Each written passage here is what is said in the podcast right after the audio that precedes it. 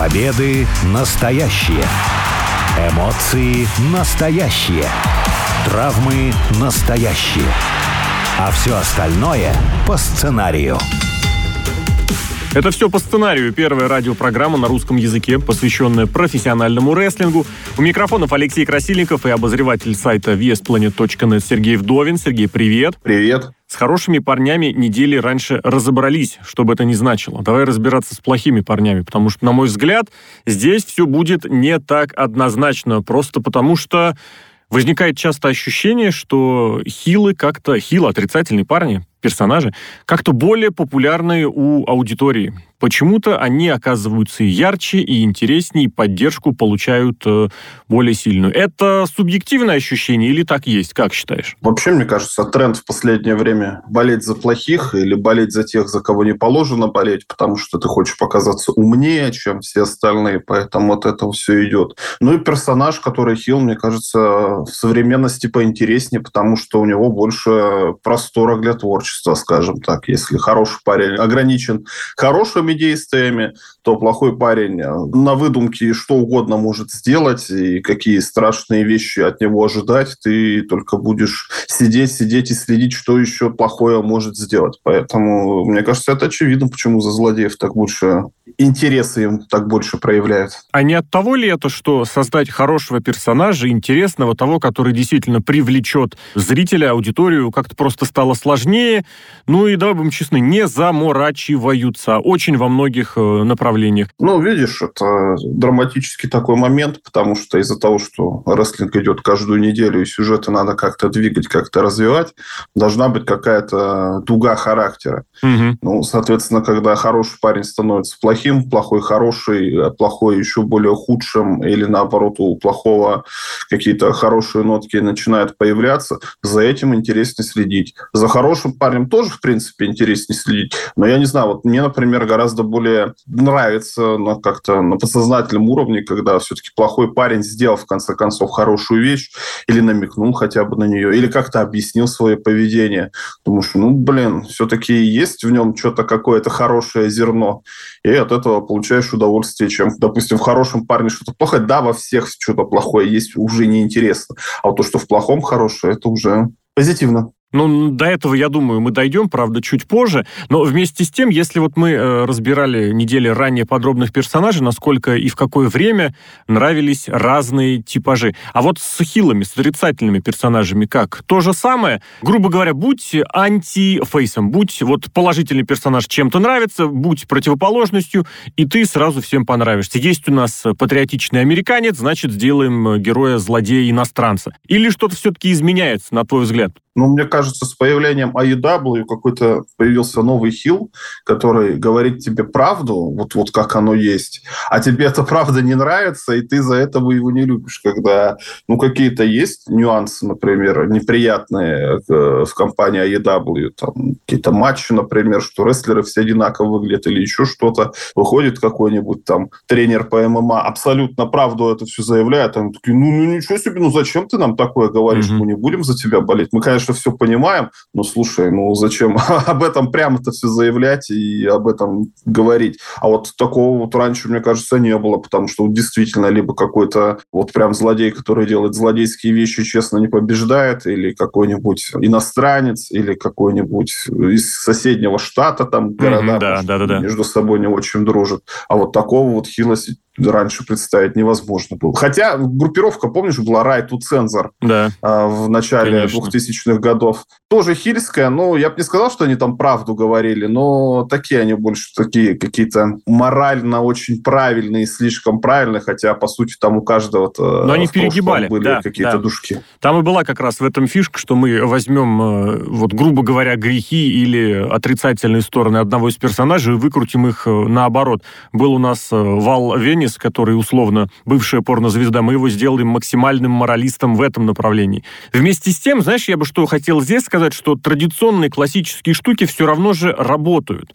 Я не знаю почему, я не знаю как, но оно действительно как-то получается, что э, Русев, который пришел в WWE, правда, это было уже 8 лет с лишним назад, в образе злобного русского, как он прекрасно среагировал на него зал. В конце концов, на 31-й Расселмане, ну, это была действительно бомба, в хорошем смысле слова. Сейчас не знаю, как это прозвучит, а на самом деле тогда, когда танк вывезли на стадион с э, русской символикой, с русским флагом, но это было нечто невероятное. И обругать местную спортивную команду. Ну, слушай, одна из самых громких отрицательных реакций была в Сиэтле, когда Кевин Оуэнс и, э, и, и Илайас вышли и немножечко намекнули, что этому городу никогда не нужна была и никогда не видать баскетбольную команду, и зная, что там как раз это местная боль, Сиэтл Суперсоникс съехали несколько лет назад, и это было очень громко и очень внушительно. То есть оно работает. Удивительно, но вот самые примитивные вещи действительно до сих пор могут быть эффективны. Вместе с тем тоже наблюдение. Почему так сложилось, что большая часть звезд начинают отрицательными персонажами? Это из-за того самого феномена, что когда ты совершаешь шаг в положительном направлении, тебя сразу вот это выдвигает как-то вперед или нет? Потому что если посмотреть, все-таки сначала ты становишься популярным отрицательным персонажем, а потом тебя запускают в фейсы, в положительные, и ты молодец. Джон Сина, Щит, Батиста, у очень многих это именно такая дорожка была. Гробовщик в прошлом, Рэнди Сэвидж. Ну, разные дорожки могут быть. Это все та же самая дуга характера, когда тебе гораздо приятнее видеть положительные какие-то стороны, когда появляются у отрицательного персонажа. Ну и у отрицательного персонажа больше выбор того, как действовать. То есть, если что-то тебе импонирует, ты можешь с этого и начинать. Роман Рейнс персонажем отрицательным не был, как только как-то себя нашел в отрицательном персонаже, сразу же становится звезда уровнем в 10 раз выше, чем он до этого был, хотя он и на Расселмане игровщика побеждал, угу. и неоднократный чемпион мира до этого, да вот когда вот все-таки стал плохим парнем, он себя раскрыл совершенно с другой стороны. То есть какие-то штуки-то вот конкретно для себя. Или, например, Крис Джерика становится всегда популярным, он же неоднократно свой образ с нуля создавал, по сути, но всегда это какой-то плохой парень, хотя и хороший тоже парень тоже был. В последнее время именно что плохой, то он там волшебник, то он собирает какие-то группировки, то пьет шампанское, а потом выпускает это шампанское, продает за деньги. Тоже потому, что сделать очень много можно. А вот фейсов разных, ну, очень сложно как-то придумать. Вот какие фейсы? Ну, в прошлой передаче мы всех перечислили, а какого-то нового придумать сложно. А вот Хила, ну, какого угодно абсолютно, потому что, не знаю, мрази, видимо, на планете много, очень много примеров. Вот как раз давай э, поговорим поподробнее о том моменте, который ты обозначил уже. Это переходы в стан отрицательных парней бывших положительных или в обратном направлении.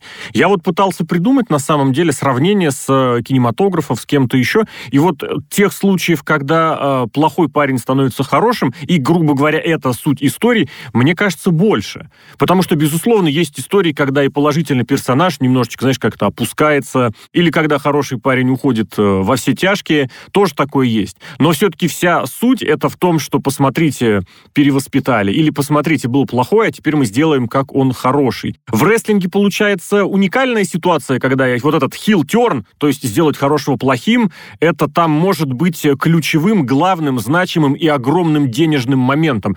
Ну, потому что Халк Хоган и новый мировой порядок, это, это было нечто. Ну, в кинематографе попроще, потому что там есть конец хронометража, сколько там, два-три часа. А сериал? С половиной часа часа. Но вот сериалом, да, по сложнению тоже какой-то конец там должен быть, хотя, несмотря на то, что сериал там может идти сколько там, несколько лет, угу. может там десяток лет идти. Ну, сколько там серий, например, если это не ситком, а какой-нибудь драматический сериал. Да нет, сколько угодно столько и сделают. Везде по-разному. Ну да. Да, а в рестлинге с этим посложнее, потому что тебе конкретно каждую неделю этому персонажу надо что-то делать, что-то прописывать, еще и матчи какие-то придумывать угу. обязательно, чтобы их показывать. Все это гораздо сложнее. Но да, действительно, вот эти вот э, моменты и с хил-терном или с фейс-терном, когда хороший становится плохим, плохой становится хорошим, это сам, это катарсис, по сути, рестлинга. Это когда действительно все вот меняется. Этим, наверное, рестлинг и прекрасен, когда ты думал, все так, а потом оказывается все по-другому. Новые матчи из-за этого можно строить, и новые сюжеты из-за этого можно строить. Ну, вот вообще двигатель, наверное, рестлинг mm-hmm. сюжетов как становится.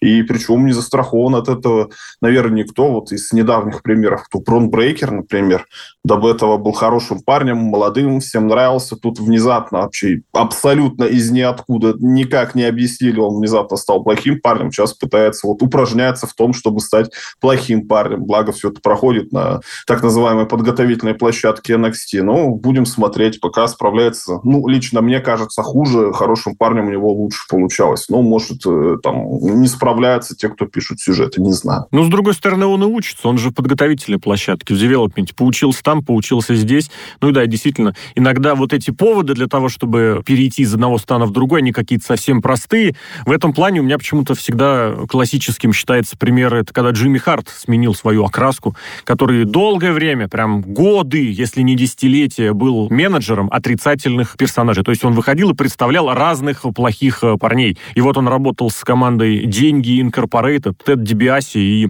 IRS, налоговая служба. И вот когда они уж совсем перешли границу, когда они уж избили и без того травмированного Брутуса Бифкейка, у которого была тяжелейшая травма лица, там ему буквально лицо по частям собирали в реальной жизни, и это немножечко обыграли в сюжетах, вот это было настолько плохо, это было настолько отвратительно, что даже сам Джимми Харт вот изменил свое мнение, сказал, все, ребят, я больше с вами не буду ни дружить, никаких отношений иметь, я перехожу к хорошим парням. И это вот действительно покупало, это было очень здорово.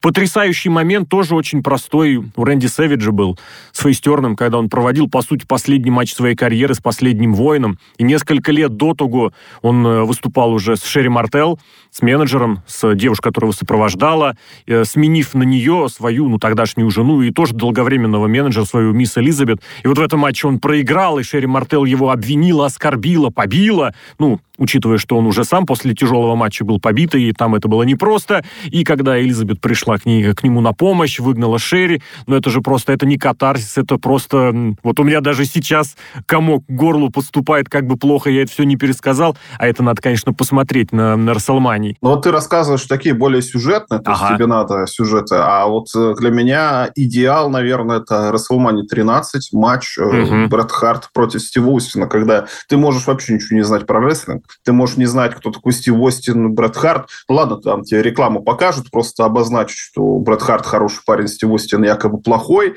но из-за того, как ведут себя рестлеры на ринге, из-за того, как они показывают, просто картинка переворачивается на 180 градусов. Ты уже потом начинаешь болеть за Стива Остина, потому что он такой молодец, не сдается, в луже собственной крови валяется, но все равно собака не сдается, а Брэд Харт и так, и этак, и вроде хороший парень, ну, пытается как-то сделать, ты уже смотришь, ну, слушай, ну, давай ты, наверное, остановись уже, ну, что ты вообще mm-hmm. делаешь? И вокруг всего этого бегает Кен Шемрак в, в шортах, который дополняет тем самым, то есть... Это Легендарный боец смешанных судья. единоборств, на секундочку. Да, то есть человек, который эти кровь и проливал неоднократно, не в плане mm-hmm. того, что он кровожадный, а просто потому, что такая работа у человека, да, спорт кровавый по-настоящему. Вот за один матч вот так вот можно пережить две дуги характера, а то и три, если на Кена Шамрака mm-hmm. смотреть. Тоже это интересно. Но из таких, из недавних тоже, ну, более сюжетно ориентировано, уже школьная картинка хорошая, это все-таки щит. Это же все-таки, когда вышел игрок с Рэнди Уортоном, говорит, что да. Батиста больше нет, но у меня всегда есть запасной план, и Сет Роллинс нападает на своих братюнь, с которыми не один год выступал. Это картинка со стулом, когда он нападает, как Дин Эмброуз смотрит потом на Сета Роллинса. Ты что делаешь вообще? Почему мы же с тобой друзья? Угу. Сыграли все очень хорошо. Тоже, даже если не подготовленный зритель, вот посмотреть этот сегмент выглядит, ну, страшно, страшно. Ну и страшно, и там вот я тоже, знаешь, очень люблю мелочи. Я очень большой ценитель таких э, незапланированных, может быть, даже вещей, на которые другой не обратит внимания. Но прямо перед тем, как э, Роллинс ударил Романа Рейнса сначала стулом. Ведь зритель-то видит, что Эмброуз и Рейнс немножечко вышли вперед, мол, давайте мы принимаем бой, а Роллинс нет, он остался чуть позади. Вот он замахивается стулом, и все понимают, что он сейчас ударит Рейнса, и буквально вот за долю секунду какой-то человек из зала кричит, нет, это так эмоционально это так здорово, это такая незапланированная мелочь, вот за которой я рестлинг, наверное, люблю больше всего. В общем, действительно, провести хороший, красивый терн, это очень, очень сложный, очень, очень точечный должен быть момент выбран. И порой видишь, как э, даже самая большая звезда проводя этот терн, может, ну, как это сказать, извините, облажаться. Тот же Стив Остин с хилтерном на Расселмании 17, верх всего, верх всей эпохи аттитуды, кульминация, и он становится плохим парнем. А оказалось, что никто этого не хочет, что даже здесь не продумали, не смогли, и оно как-то не получилось. Ну и к последней части. Есть ведь такие э, актеры, да, которые играют в основном отрицательных персонажей. Так и в рестлинге, наверное, тоже есть прирожденные хилы, люди, которых сложно представить положительным персонажем. Кстати, наоборот тоже. Рики Стимбоут, например, в этом плане классический пример, э, который всегда был хорошим парнем и даже не пытался. Один раз буквально намек небольшой произвели, чтобы его э, перевести в хилы, и то оно не получилось. Ну, тут действительно, наверное, если ты понимаешь, какой ты играешь типаж, тебе в другие лезть, ну, не надо, или хотя бы не делать это, не экспериментировать, я не знаю, по телевизору, там, на pay или тому подобное, потому что, например, сейчас в AEW, когда Джек Перри О, внезапно да. стал плохим парнем, ну, вообще он не, никак, он малыш по росту и выглядит так вот, детское лицо. Ну, ты не можешь представить, что это какой-то плохой человек. Вот ты смотришь, вот у него какая-то натуральная харизма есть, что ну, привлекательность, ну да, да, да. Почему? Ну и привлекательность не в том, что там как по-английски attractive, а ну сопереживаешь ему как-то вот это вот все. И выглядит при этом неестественно, то есть это ему абсолютно не нравится. Или вот про того же, опять же, Романа Рейнса, ну сколько он, 6 лет, 7, наверное, даже лет хорошим парнем был. И видно, что как-то ему все это претит, и как-то не выглядит. И вот он носил эти контактные линзы, голубые, что у него голубые глаза, тоже как-то неестественно смотрелся. А сейчас вот, я не знаю, может, с возрастом это тоже человек как-то возмужал, стал выглядеть более брутально, борода у него начала расти в правильном Сидеть. направлении, я уж не знаю, как Борода объяснить. Начала. Да, выглядит гораздо презентабельней. И при том, при этом вот сейчас теперешний Роман Рейнс может хорошо быть и хорошим парнем. Да. Вообще без проблем, сохраняя того же самого персонажа, просто руководствоваться немножечко по-другому. А вот Джеку Перри нет, вообще никак не идет. Поэтому действительно надо, наверное, отыгрывать. И второй еще пример про Джона Сину. Джон Сина изначально, конечно, был плохим парнем, но потом все говорили, что должен быть Хелтерн, давай уже Сина уже надоел, уже никак. Ну нет, ну Джон Сина, если будет плохим парнем, то это уже будет не Джон Сина, это уже будет какой-то другой человек. Он может вот интернет-фанатов потроллить недавно в Лондоне, когда вышел, все вообще были рады его видеть, хотя mm-hmm. в Лондоне его обычно не любят. Но все равно вот это вот, естественно, харизма у него присутствует. За него болеешь, хороший парень, приятно его послушать, я не знаю, руку пожать, в ресторан можешь с ним сходить, спиртных напитков попить хочется. Ну, зачем ему хилтерн делать, если он так хорош? А как быть с тем, что в последние годы все чаще отказываются от классического разведения рестлеров на фейсы и хилы, то есть вот есть хорошие парни, есть плохие, а как-то стараются вот больше разного дать, и любить ты можешь кого угодно. Вот, пожалуйста, у тебя фейсы, которые ведут себя как э, подленькие ребята, вот, пожалуйста, у тебя отрицательные персонажи, за которых ты вроде как болеешь, ну, классический пример сейчас, это Адам Коул и МДФ, которые в All Elite Wrestling, ну, МДФ откровенно хил, но при этом ты смотришь, болеешь за него, ну, имею в виду зрителя этого шоу, на которого оно ориентировано. То есть, грубо говоря, мы тебе, зрителю, предоставим палитру, а ты там сиди, выбирай. В конце концов, даже Роман Рейнс, когда говорит вот это свое фирменное «acknowledge me», «признайте меня», ну, зрители бесятся от радости, и пальцем-то вверх показывают многие. Ну, это просто попугайство какое-то. Когда Пол Хейман выходит, my name is Пол Хейман, говорит, тоже все повторяют, но потому что зрителю хочется вовлеченности какой-то в процесс.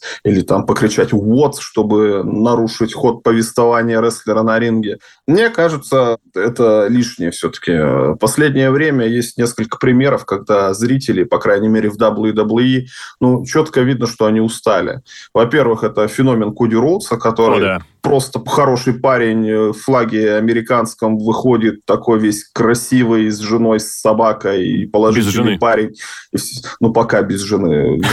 Рано или поздно жену, мне кажется, притащат в WWE. Но уже с собакой, по крайней мере. Выходит, за него все болеют. Например, есть отрицательный персонаж Доминик Мистерио, который... Ну, он выглядит так... Вот, вот у него как раз-таки морда такая вот нелицеприятная, хочу сказать, хотя знаю, что это неправильно. Другой слово. смысл, все равно да, какая-то кирпича просит, как говорили у нас на районе. И, что называется, как песня, помнишь, была у группы Erasure I Love to Hate You. Вот его просто любит, ненавидит, постоянно его, как только он рот открывает, зрители ему гудят в ответ и очень сильно его не любят, и при этом все равно популярность создается.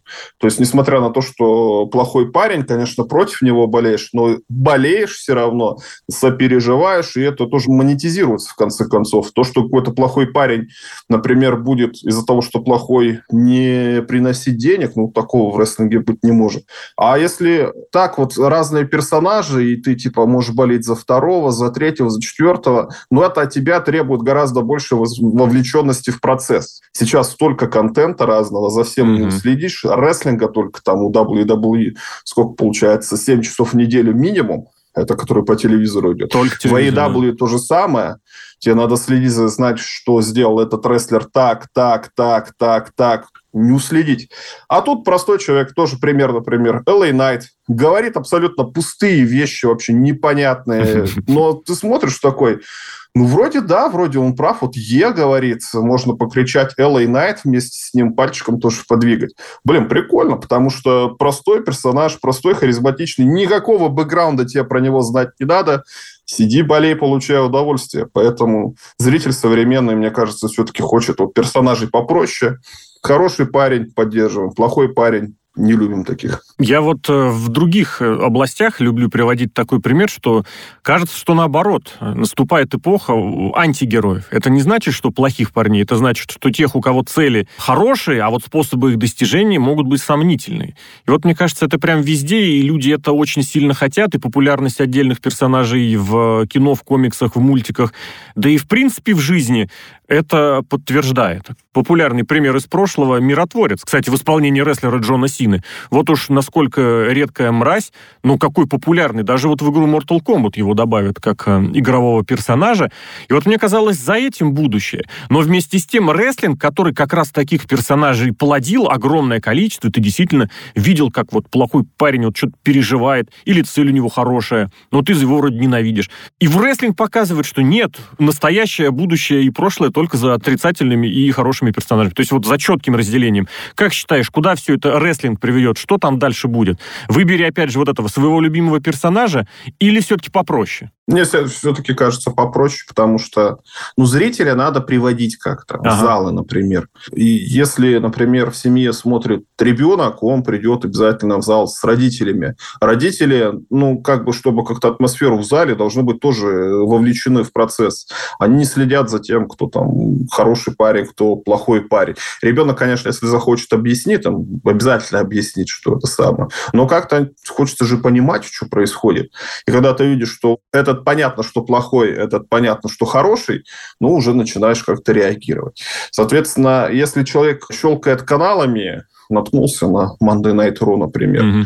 Вот, о, рестлинг, еще что-то, какое-то. Сериал уже не будешь с середины смотреть, если это не ситком какой-нибудь, а рестлинг это все-таки не ситком, там сюжеты двигаются как-то. Хочется посмотреть, о, вот да, буду переживать за этого, это хороший парень, а этот плохой из-за того, что я начал смотреть это шоу с середины, я ничего этого не потерял. Но с другой стороны, это тоже как деньги заработать. Рестлинг это же бизнес в первую очередь, правда, только у одного да. человека, у Винса Макмена, вот он пытается сделать. А в AEW больше Тони Хан для себя, как мне кажется, делает.